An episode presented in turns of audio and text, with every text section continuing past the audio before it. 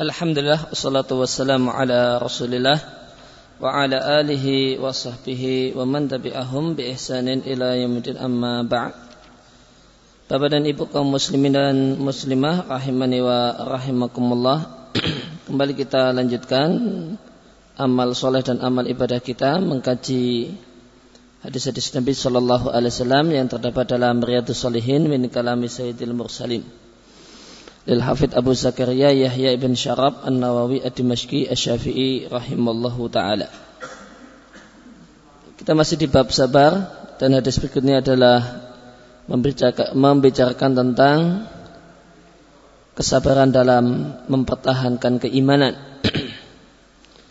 Itu hadis dari sahabat Suhaib radhiallahu anhu beliau menyampaikan cerita Nabi cerita Rasulullah sallallahu alaihi wasallam Rasul mengatakan karena malikun fi mangkana qablakum. Ada seorang raja di masa silam. Yang dia ini punya guru spiritual. Seorang tukang sihir alias dukun. Falam maka biro maka setelah dukun ini usianya semakin senja dia berkata kepada sang raja aku telah tua maka kirimkan untukku seorang anak muda yang akan aku ajari ilmu sihir dan perdukunan. Maka sang raja pun mengirimkan padanya seorang anak muda yang dikirim untuk diajari ilmu sihir. Nah anak muda ini fitorikihi di jalannya ketika dia dari rumah mau ke tempatnya rumah tukang sihir di jalan dia melewati rahib melewati seorang uh, pendeta atau seorang ulama. Fakoh ada ilaihi maka anak muda ini pun pada awalnya iseng duduk mampir di majelis pengajian sang ulama. Dan dia mendengar perkataan yang disampaikan oleh sang ulama dan dia takjub dia ya, terkagum-kagum dengan perkataan yang dirasa bagus dan indah yang disampaikan oleh sang ulama. Wa kana idza atasahira mara rahibi wa qa'ada ilaihi. Akhirnya setiap kali dia pergi ke tempatnya tukang sihir untuk belajar sihir, dia lewati pendeta tersebut dan mampir dulu, duduk dulu, ngaji dulu sebelum ngaji ilmu agama sebelum ngaji ilmu sihir. Nah. Akhirnya ke tempat tukang sihir dia sering telat, jadinya telat karena mampir ngaji. Faida atas. Akhirnya tukang sihir itu karena telat, tukang sihir mukul si anak ini karena terlambat. Akhirnya eh, dia adukan kejadian ini kepada sang ulama. Maka sang ulama mengatakan jika engkau khawatir dan takut dengan pukulan atau dianiaya oleh tukang sihir maka katakanlah telatku karena aku ditahan oleh keluargaku. Dan jika engkau khawatir dengan keluargamu, ayah dan ibumu pulang kok telat, ini padahal gara-garanya ya karena mampir di tempatnya sang ulama akhirnya ya, belajarnya di tukang sihir juga molor. Akhirnya pulangnya tentu kemalaman. Maka jika engkau khawatir dihukum oleh keluargamu maka katakanlah aku ditahan oleh tukang sihir sehingga baru jam sekian bisa pulang. Fabainama huwa ala dhalika maka pada saat anak muda ini melakukan hal ini, melakukan rutinitas semacam ini setiap harinya, tiba-tiba ata ala dabatin azimatin dia mendatangi dan menjumpai satu binatang besar yang menahan banyak orang. Ada binatang besar yang duduk santai di tengah-tengah jalan. Maka macetlah lalu lintas manusia. Si komo lewat kalau dulu ya. Fakal maka anak muda ini kemudian mengatakan pada hari ini aku akan mengetahui apakah tukang sihir itu yang lebih utama ataukah sang ulama yang lebih utama? Maka dia pun kemudian mengambil satu batu dan mengatakan, Ya Allah, jika ajaran sang ulama itu lebih engkau cintai daripada ajaran tukang sihir, faktul hadidaba. Maka bunuhlah dan matikanlah binatang ini dengan batu kecil yang kulemparkan. Hatta dia anas sehingga orang bisa lancar melewati jalan ini.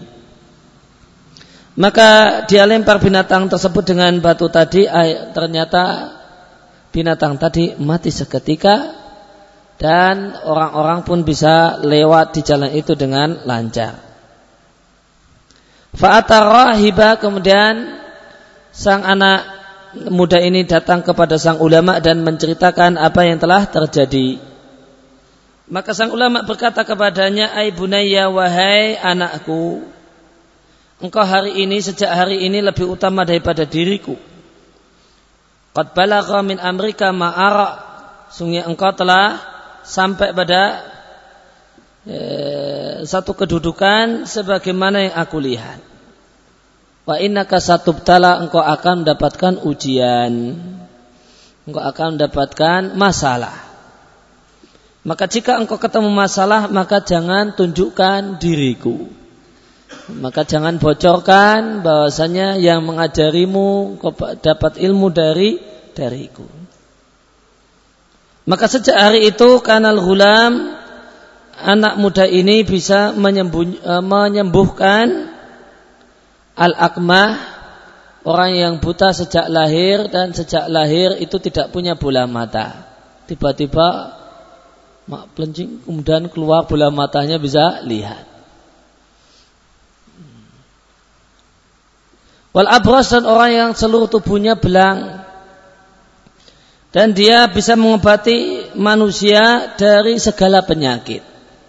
Apa pun penyakitnya sembuh di melalui anak muda ini. Namun dengan doa. Ini beda anak muda ini dengan Isa. Kalau anak muda ini cuma berdoa, minta pada Allah agar ini sembuh, kemudian langsung Allah sembuhkan. Kalau Isa mengusap. Kalau anak ini tidak pakai mengusap. Kalau Isa mengusap akmah orang yang buta dari lahir tiba-tiba kemudian keluar bola matanya dan bisa melihat. Fasami ajali sun lil malik maka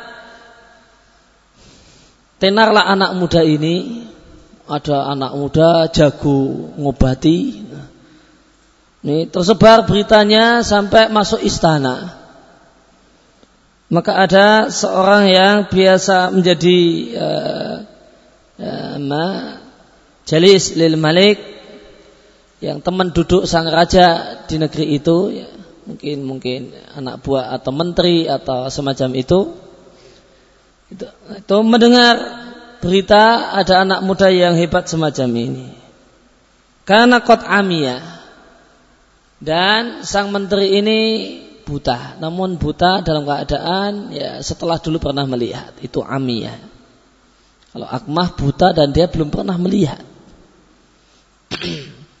nah kalau buta yang belum pernah melihat saja bisa sembuh dengan sebab doa anak muda tadi apalagi yang ya, buta yang dulu pernah melihat tentu lebih gampang. Fa'atahu maka akhirnya sang menteri ini datang ke rumah anak muda ini dengan membawa banyak hadiah dan mengatakan mahahunaka laka. Apa yang ada di sini hadiah-hadiah sebanyak semuanya untukmu ajma'in anta syafaitani. Aku kumpulkan jika engkau untukmu jika engkau bisa menyembuh, menyembuhkanku. Maka sang anak muda mengatakan, aku tidak bisa menyembuhkan siapa pun. Allah lah yang uh, menyembuhkan. Maka jika engkau beriman pada Allah, aku akan berdoa kepada Allah dan Allah akan memberikan kesembuhan kepadamu. Maka dia pun lantas beriman pada Allah Ta'ala dan Allah pun menyembuhkannya.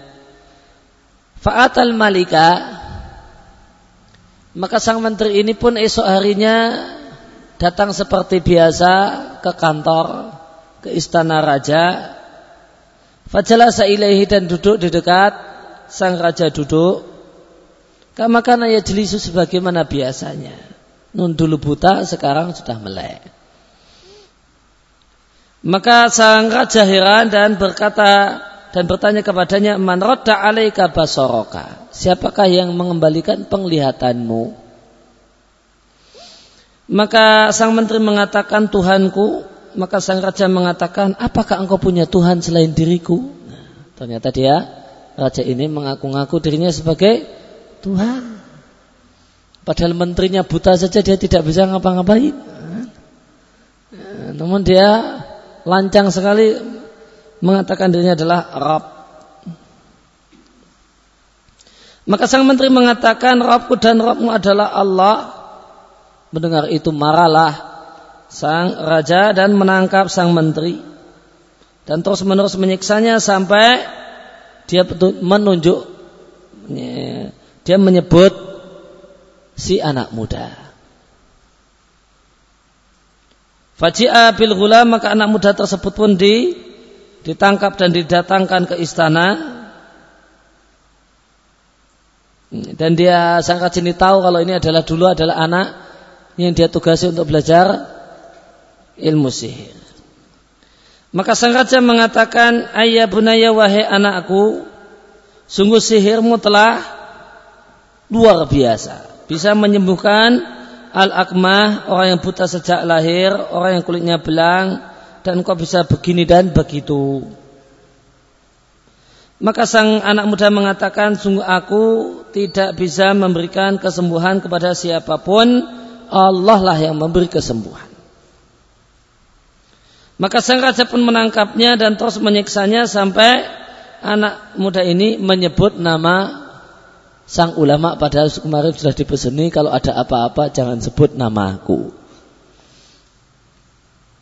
Maka uh, sang ulama pun didatangkan ke istana kemudian diinterogasi atau kemudian dikatakan kepadanya murtadlah dari agamamu. Maka sang ulama pun enggan menolak, maka ditantanglah gaji dan tentu gaji ini gaji manual. Gaji-gaji manual bukan gaji mesin. Fawudi al min syarfi mafriqi ra'sihi. Maka gaji tadi kemudian diletakkan pas di tengah kepalanya. Pas di belahan kepalanya. Hanya murtadlah kalau enggak tak gaji gitu kata rajanya. Milih mempertahankan iman. Ini pelajaran tentang sabar.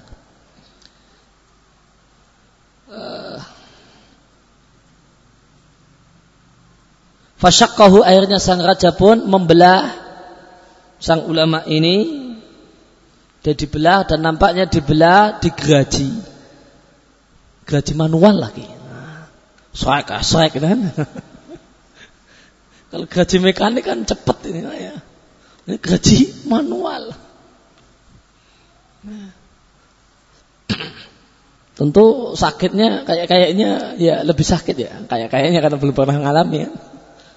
Kayak kayaknya sakitnya lebih sakit. Gaji manual. Ini dimulai dari kepala. Dan ini digaji dalam posisi berdiri. Fasakahu bihi maka dengan gaji tersebut sang raja memerintahkan agar sang ulama tadi dibelah hatta waqaha syaqqahu dan ketika sudah sampai kepala masih mati itu ya gaji masih diteruskan. Di, di sini dikatakan sampai jatuhlah dua belah badannya. Ini nggak cukup sekedar mati. Digaji dari atas paling-paling ya sudah sampai tengah kepala ya toh ini ya tidak sampai itu sudah mati. Namun tidak tidak berhenti. Sang raja masih perintahkan terus sampai akhirnya sampai eh, apa? Ya bahasa kita mungkin sampai pahanya. Baru setelah itu kan ya, terbelah dua terus yang sini jatuh, yang sini jatuh. Baru acara gergaji hidup-hidup selesai. Dan ini digerajai dalam keadaan berdiri. Sehingga di sini katakan hatta waqa'a sehingga jatuh. Dua belahan badan orang itu. Sumaji abil gulam kemudian ditatangkanlah si anak muda. Kemudian dikatakan padanya murtadlah dari agamamu maka namun anak muda ini pun menolak. Maka sang raja menyerahkan anak muda ini pada sejumlah tentaranya, sejumlah kawan-kawannya itu tentaranya.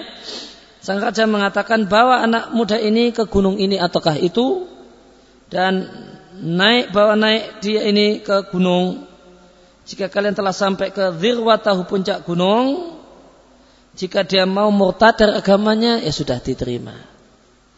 Ya, karena ini kader, ini kan? kader kan? Kader. Ditakut-takuti, dilempar dari atas puncak gunung. Kalau dia mau insaf, ya alhamdulillah, karena ini kader kita ini. Ya. Wa illa jika ternyata tidak, ya apa boleh buat? Kader sekalipun dihabisi. Fatrahuhu maka lemparkanlah dia dari puncak gunung. Akhirnya sejumlah tentara tersebut membawa anak tadi kemudian dibawa naik sampai ke gunung. Anak muda ini eh, selama dibawa naik tersebut dia berdoa Allah makfi nihim bima syi'ta. Ya Allah selamatkanlah aku dari mereka-mereka ini dengan cara apa pun yang kau kendaki. Ya Allah selamatkanlah aku dari orang-orang ini bima syi'ta dengan cara apa pun yang kau inginkan.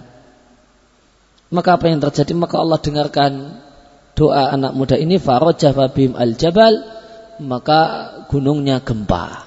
Nah, maka terjadilah gempa. Dan ketika gunung itu gempa fasakotu tentara-tentara tadi pada berjatuhan masuk jurang. Tapi anak mudanya tidak ikut jatuh. Padahal gempanya tersebut dialami oleh mereka. Yang ini jatuh masuk jurang, yang ini anak muda itu aman. Akhirnya wajah akhirnya dia datang lagi ke istana sambil jalan ilal malik untuk ketemu dengan sang raja. Faqala lahu malik maka sang raja bertanya padanya, "Mafu ila bi ashabika?" Apa yang terjadi dengan tentara dengan kawan-kawan yaitu dengan tentara-tentaraku? Maka sang anak sang anak muda ini mengatakan, Allah telah selamatkan aku dari mereka. Maka kembali sang raja ini menyerahkan anak muda ini kepada sejumlah tentaranya dan mengatakan bahwa pergi anak ini.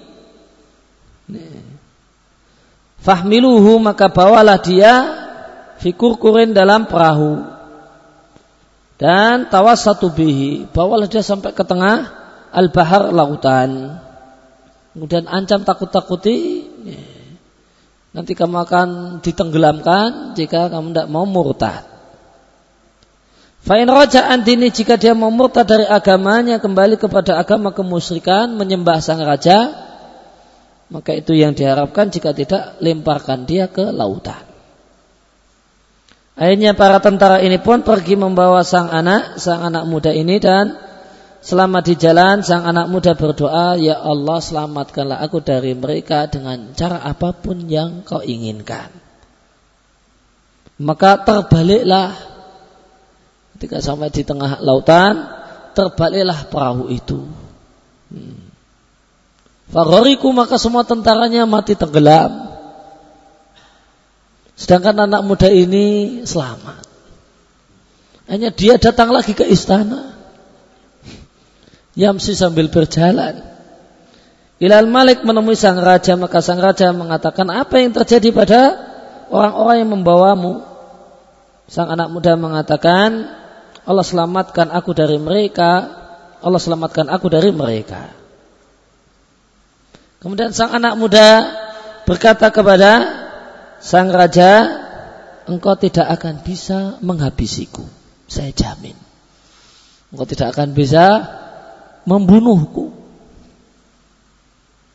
Kecuali jika engkau mau melakukan apa yang aku sarankan. Hatta taf'al ma'amurka bihi kecuali jika engkau melakukan apa yang aku perintahkan. Nah, kamu raja namun tak perintah. Nah, menurut perintahku, engkau bisa menghabisi diriku. Kalau maka sang raja mengatakan apa itu? Sang anak muda mengatakan kumpulkan semua rakyatmu dalam satu alun-alun besar. Wataslibuni alat jiz'in dan saliblah aku pakai pelepah korma. Pakai kayu dan kayunya kayu pelepah korma. Tumahut sahman min nanti kemudian ambillah satu anak panah dari wadah anak panahku. Artinya kalau kamu membunuh aku harus pakai anak panahku. Yang itu ada pada wadah anak panahku. Kemudian letakkan anak panah tersebut tepat di tengah-tengah busur. Kemudian katakanlah dengan didengar oleh semua rakyatmu Bismillahirrabbilghulam. Dengan nama Allah, Tuhannya anak muda ini. Sumar, uh, sumar mini barulah panahlah aku. Maka jika engkau melakukan apa yang aku sarankan, engkau bisa membunuhku. Akhirnya karena semangat luar biasa untuk menghabisi anak muda ini, dan kalau orang itu semangat itu enggak kemudian ngitung-ngitung apa yang akan terjadi. Gelap mata. Ini kira-kira dampaknya apa tidak diperhitungkan. Fajama'a an-nas fi sa'idin wahid maka dikumpulkan seluruh rakyatnya di satu alun-alun besar. Wasolabah kemudian dia salib pakai pelepah korma, kemudian dia ambil satu anak panah dari wadah anak panah milik si anak muda, dan dia letakkan anak panah tadi di tengah tengah pas di tengah-tengah busur. Kemudian dia berkata dengan didengar semua rakyatnya bismi bismillahirabbil ghulam kalau dicetakannya kurangnya kurang Allah ya. Bismillahi dengan nama Allah Rab anak ini Tuhan anak ini. Kemudian dia panahkan fa waqa'a sahmu fi sadqihi maka anak panah tadi mengenai sadq mengenai pelipis si anak muda. Fawada maka sang anak muda ini meletakkan telapak tangannya di pelipisnya kemudian meninggal dunia. Namun apa yang terjadi ternyata semua rakyat satu kerajaan ini Kemudian malah mengatakan aman Nabi Rabbil Ghulam. Kami beriman dengan ya, Tuhannya anak muda itu. Mereka yang kemarin beriman dan menyembah sang raja, wah sang raja saja pakai bismillah. Ya, dengan nama Allah ini kami beriman dengan Tuhannya Rabb anak muda ini, dengan Tuhannya anak muda ini.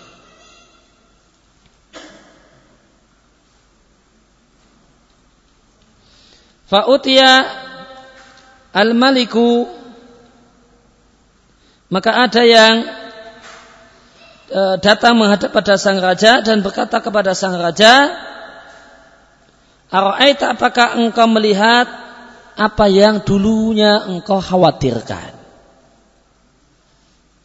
Engkau dulu mengkhawatirkan dakwahnya anak muda itu dengan kemampuannya menyembuhkan Kok khawatir itu akan menyebabkan rakyat yang semula menyembahmu dan meninggalkanmu.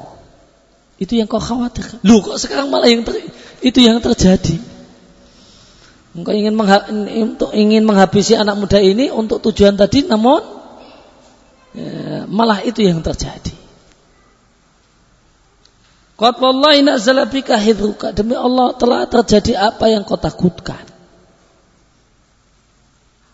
Qad amanan nas semua orang telah beriman dengan Rabnya dengan Tuhannya anak muda tersebut.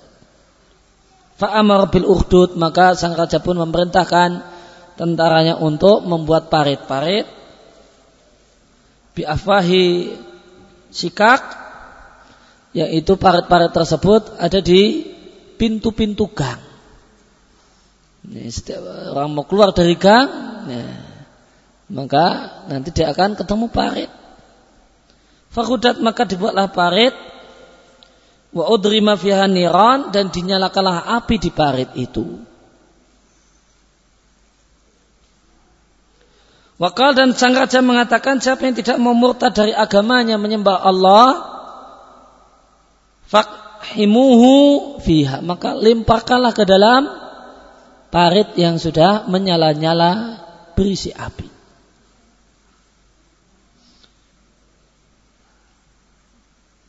Aukilalah atau dikatakan kepadanya iktahim masuklah ke dalam e, parit itu. Fafa'alu maka mereka pun melakukan dan melaksanakan perintah sang raja. Dan di antara orang yang uh, ya, di antara orang yang men, uh, mendapatkan ancaman ini adalah seorang perempuan wa ma'aha laha yang dia menggendong bayinya. Maka pada awalnya fatako fatako asad antako afiha. Perempuan ini bimbang untuk masuk ke dalam parit yang berisinya lah api yang berkobar-kobar. Fakallah hal gulam, namun anaknya yang dia gendong menasihati ibunya dengan mengatakan ya umah isbiri fa innaki alal haq. Wahai ibuku sayang, bersabarlah engkau dengan kematian. Dibakar atau terbakar. Fa innaki alal haq. Sehingga engkau berada di atas kebenaran. Ya, sang ibu dengan bayi yang digendong pun masuk ke dalam parit tadi. Dan gugur sebagai syahid. Hadis ini diatkan oleh Eh, Muslim diberi judul bab oleh An-Nawawi kisah Ashabul Ukhdud. Ya. Ya, berkaitan dengan apa yang tadi kita baca, An-Nawawi menjelaskan tentang sejumlah kosakata yang dianggap ya, sulit. Wirwatul Jabal maknanya puncak gunung. ya, kurkum artinya adalah naun minas sufun, satu jenis perahu. Sa'id artinya adalah al-ardul bariza, tanah yang terbuka tidak ada tetumbuhan, tidak ada apa-apanya, ukhdud, ini adalah syukuk fil art, galian di tanah, bentuknya seperti sungai kecil. Udrima artinya ukida dinyalakan api padanya. Ingkafaat, ini tadi perahu, ingkafaat, ay ingkolabat berbalik. Tako asad artinya tawakofat, wajah bunat. Bimbang, wajah bunat dan merasa takut. Penjelasannya hadis ini yang disebutkan oleh penulis An-Nawawi rahimahullah taala di bab sabar mengandung kisah yang sangat menakjubkan. Ada seorang raja di masa silam, dia punya tukang sihir yang sang raja ini menjadikan si tukang sihir ini sebagai bitona, sebagai guru spiritualnya bahasa kerennya sekarang. Nah, sebagai orang dekatnya. Dalam rangka supaya uh, sang raja ini ingin memanfaatkan si dukun untuk kepentingan-kepentingannya, meskipun itu dengan merusak agamanya. Liana hadal malik karena sang raja ini tidaklah peduli kecuali kepentingannya terjaga. Dan sang raja ini adalah sang raja yang mustabidun, yang tirani, yang didaktor, yang dia minta pada rakyatnya untuk menyembah dirinya. Sebagaimana kita dapatkan di akhir hadis. Nah, tatkala tukang sihir ini telah tua, dia berkata kepada sang raja, aku telah tua, utuslah padaku anak muda yang akan aku ajari ilmu sihir. Maka sang raja memilih satu anak muda atau memilih anak muda Li anal hulam karena anak muda itu biasanya akbal di ta'lim. Lebih serius untuk belajar. Karena pikirannya nggak macam-macam.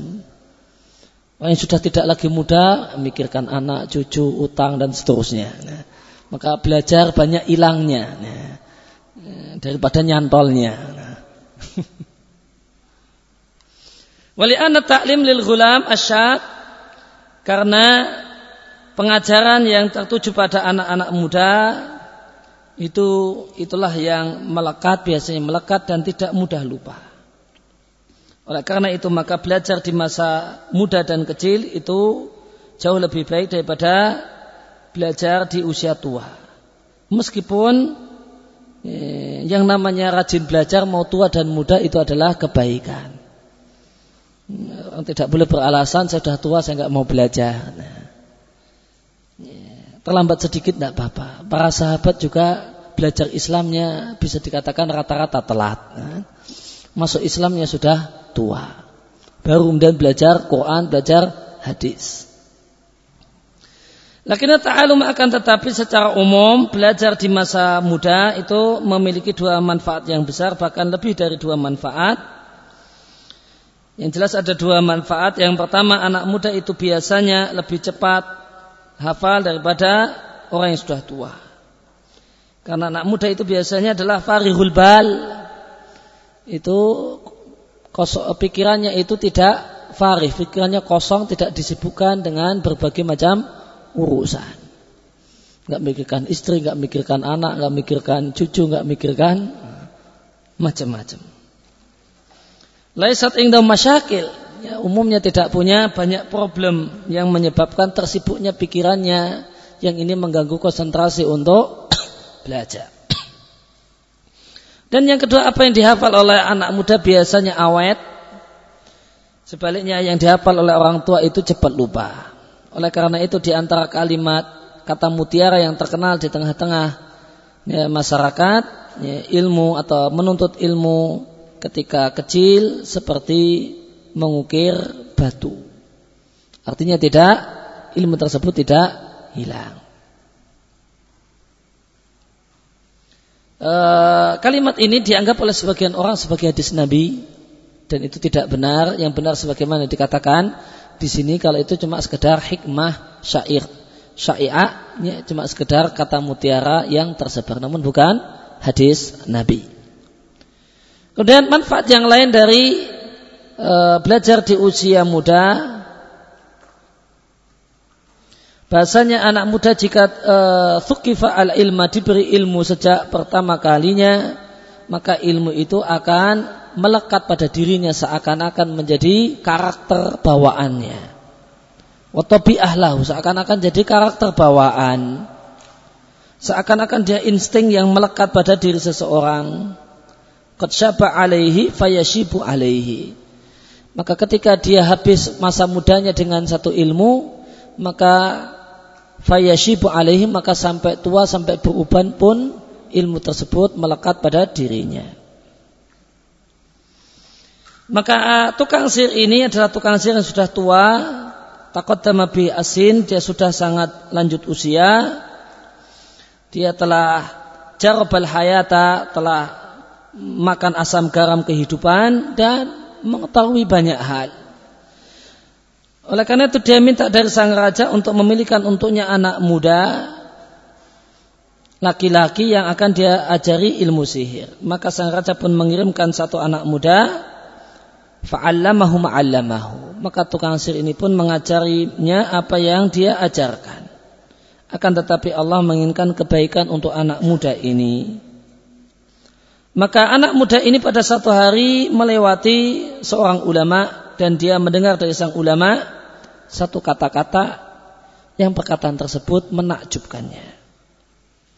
Karena ya, rahib ini yang makna asalnya adalah ahli ibadah ini, dia adalah orang yang menyembah Allah Azza wa Jal dan dia tidaklah berkata-kata kecuali dengan kebaikan. Wakat yakunu boleh jadi rahib ini adalah sebenarnya ulama akan tetapi ibadah lebih dominan pada dirinya daripada ilmu. Sehingga dia dinamai dan disebut dalam hadis ini dengan sesuatu yang dominan pada dirinya yaitu kerahiban. Fasarah hadal gulam maka jadilah anak muda ini jika berangkat dari rumah dia duduk dulu di tempat sang ulama sehingga telat ketika sampai di tempat belajar di rumahnya tukang sihir. Akhirnya tukang sihir pun memukul sang anak. Kenapa kamu telat? Maka sang anak ini pun mengadu kepada sang ulama apa yang dia jumpai dari tukang sihir. berupa pukulan jika dia telat sampai ke tempat belajar sihir. Maka sang ulama ini pun mengajari sang anak ini satu e, jawaban yang bisa membebaskannya. Sang ulama mengatakan jika engkau berangkat ke tempat tukang sihir dan kau khawatir tukang sihir akan menghukummu maka katakanlah keluargaku menahanku baru bisa berangkat saat ini. Yani artinya e, penyebab telat itu adalah keluargaku. Namun jika engkau telat sampai ke rumah, pulang ke rumah maka katakanlah tukang sihirlah yang menyebabkan aku telat. Sehingga engkau selamat dari tukang sihir dan juga selamat dari ya, orang tuamu. Maka anak dan seakan-akan sang ulama ini wallahu a'lam memerintahkan demikian dan yang diperintahkan oleh sang ulama itu adalah kebohongan. Kenapa kok mengajari bohong? Dimungkinkan sang ulama ini berpandangan bahasanya maslahat dalam bohong ini jauh lebih besar daripada mafsadah bohong itu sendiri. Ma'ana yumkinu ayata awala Padahal sebenarnya mungkin baginya untuk yata awal. Yata awal itu artinya tauriyah. Ya, sebenarnya dia bisa tidak dusta secara vulgar. Sebenarnya ada pintu yang lain untuk terhindar dari dusta yaitu tauriyah. Tauriyah itu menggunakan kata-kata yang ya, multi tafsir kita buat agar orang itu menangkap makna yang diinginkan adalah A padahal yang kita inginkan adalah B. Ini tauriyah atau disebut juga takwil atau ya ta'awal. Ya, maka ini adalah cara yang dibenarkan oleh syariat untuk terhindar dari dusta terang-terangan. Namun kalau untuk ya ta'awal ya perlu kecerdasan. Gimana ini cara e, berbahasanya. Ya, kalau orang yang tidak cerdas, cari bahasa tauriyah juga e, sulit dan susah. Ya, contoh tauriyah atau contoh ya ta'awal, ya, misalnya untuk melindungi orang yang dikejar penjahat. Ya, dikejar orang yang ngamuk, bawa golok. Maka dia minta tolong lindungi saya, tolong, ada orang yang mau membunuh saya. Ya, maka akhirnya boleh jadi kita tolong orang ini, sudah kamu sembunyi ke sana. Kemudian orang yang menyembunyikan ini kemudian berdiri, ya, Ya, kemudian datanglah orang yang ngejar dan mengatakan, Mas Mas lihat gak ada orang lewat sini? Ya, maka kita katakan, sejak saya berdiri, kamulah orang yang pertama kali lewat. Ya, sejak saya berdiri, karena ya, tadi saya duduk, ya, ada yang lewat minta ya, minta dilindungi tadi kan pas saya duduk. Nah, kalau sejak saya berdiri di sini, nah, tadi mungkin berdirinya di sana. Sejak saya berdiri di sini, itu yang lewat pertama kali Anda, tidak ada yang lain. Tidak ada orang lewat sejak saya berdiri di sini. Tadi boleh jadi berdiri namun di sana. Nah, berdiri di sana. Ini namanya tauriyah. Namanya ya awal. Ini dibolehkan jika dalam kondisi eh, sulit. Nah, ini semacam ini diperbolehkan dan ini adalah di antara jalan yang dibenarkan oleh syariat untuk supaya terhindar dari dosa dusta terang-terangan. Namun tidak boleh orang tauriyah setiap hari. tidak boleh tauriyah setiap hari. Cuma dalam kondisi-kondisi sulit dan terdesak saja. Fafa'ala maka sang e, anak pun melakukan apa yang disarankan. Maka jadilah anak ini mendatangi sang ulama dan mendengar pengajian darinya. Kemudian barulah dia pergi ke tempat tukang sihir. Maka jika tukang sihir ingin menghukumnya karena telat, maka sang anak mengatakan, keluarga kulah orang uh, yang di rumah yang menyebabkan aku telat. Ketika dia pulang ke rumahnya dan telat, ya, karena lama di tempat uh, di tempat sang ulama maka dia pun mengatakan pada keluarganya sebenarnya tukang sihir inilah yang bikin aku telat nampaknya e, ngajinya ini dua kali, berangkat ngaji, pulang juga ngaji. E, berangkat mau belajar ke tempat tukang sihir, mampir dulu ngaji dulu. Setelah dari tukang sihir mau ke rumah, e, ya, ngaji dulu baru pulang. Famaradata yamin maka pada satu hari dia melewati uh, satu binatang besar dan binatang besar tersebut tidak ditegaskan dalam hadis dia bentuknya apa gajah atau apa tidak ditegaskan. Nah binatang uh, uh, binatang besar ini memacetkan jalanan. Dia menahan banyak orang anita jawus untuk bisa lewat di jalan itu.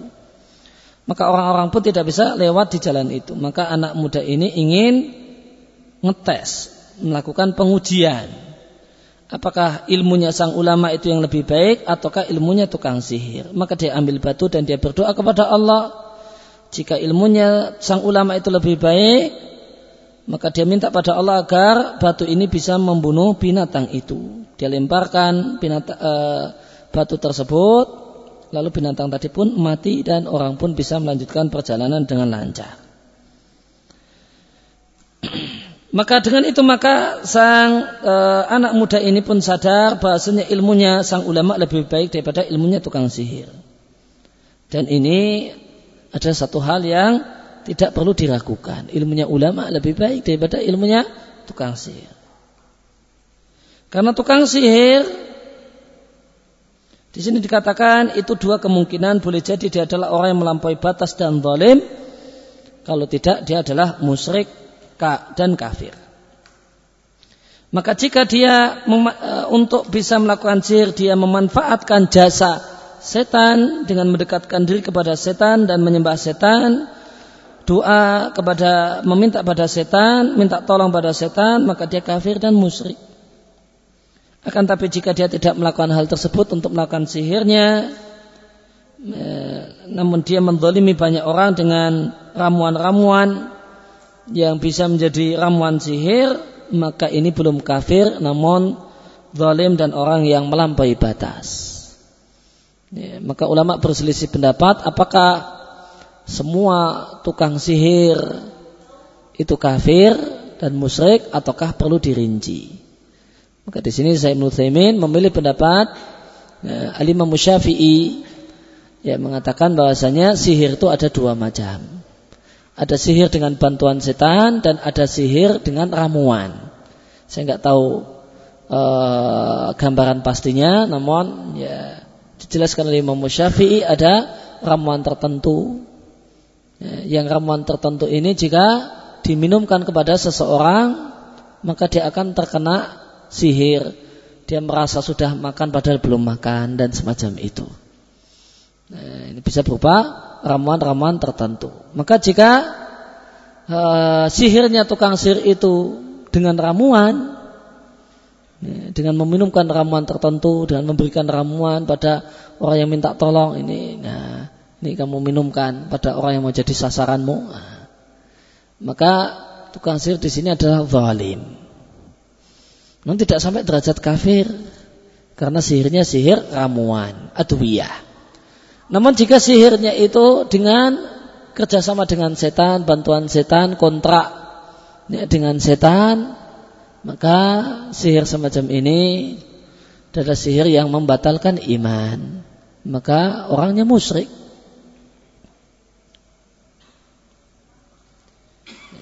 Dan namun yang jelas rata-rata tukang sihir adalah tukang sihir jenis yang kerjasama dengan setan. Itu bisa dikata, kita katakan lebih dominan eh, daripada yang uh, sihir dengan ramuan.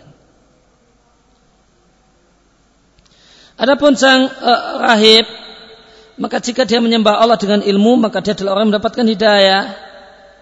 Meskipun ada padanya sedikit kebodohan dan kesesatan, maka niatnya baik meskipun boleh jadi amalnya kurang baik. Al-Muhim yang jelas anak muda ini mengkabarkan kepada sang rahib apa yang terjadi maka sang rahib mengatakan sejak hari ini engkau lebih baik daripada diriku kenapa dia bisa simpulkan demikian karena anak muda ini doa pada Allah dan Allah langsung kabulkan ini adalah satu nikmat Allah atas seorang hamba. Maka jika seorang itu ragu-ragu tentang satu hal, kemudian dia minta pada Allah satu hal yang aneh, supaya hal yang aneh tersebut bisa menjelaskan kepadanya perkara ini, maka Allah pun jelaskan dengan hal tersebut, maka tentu kejadian semacam ini adalah di antara bentuk nikmat Allah Subhanahu wa taala pada dirinya. Ya, demikian yang kita baca kesempatan malam hari ini. Wassallallahu ala nabiyina Muhammadin wa ala alihi wasallam. Barakallahu alhamdulillahi rabbil alamin.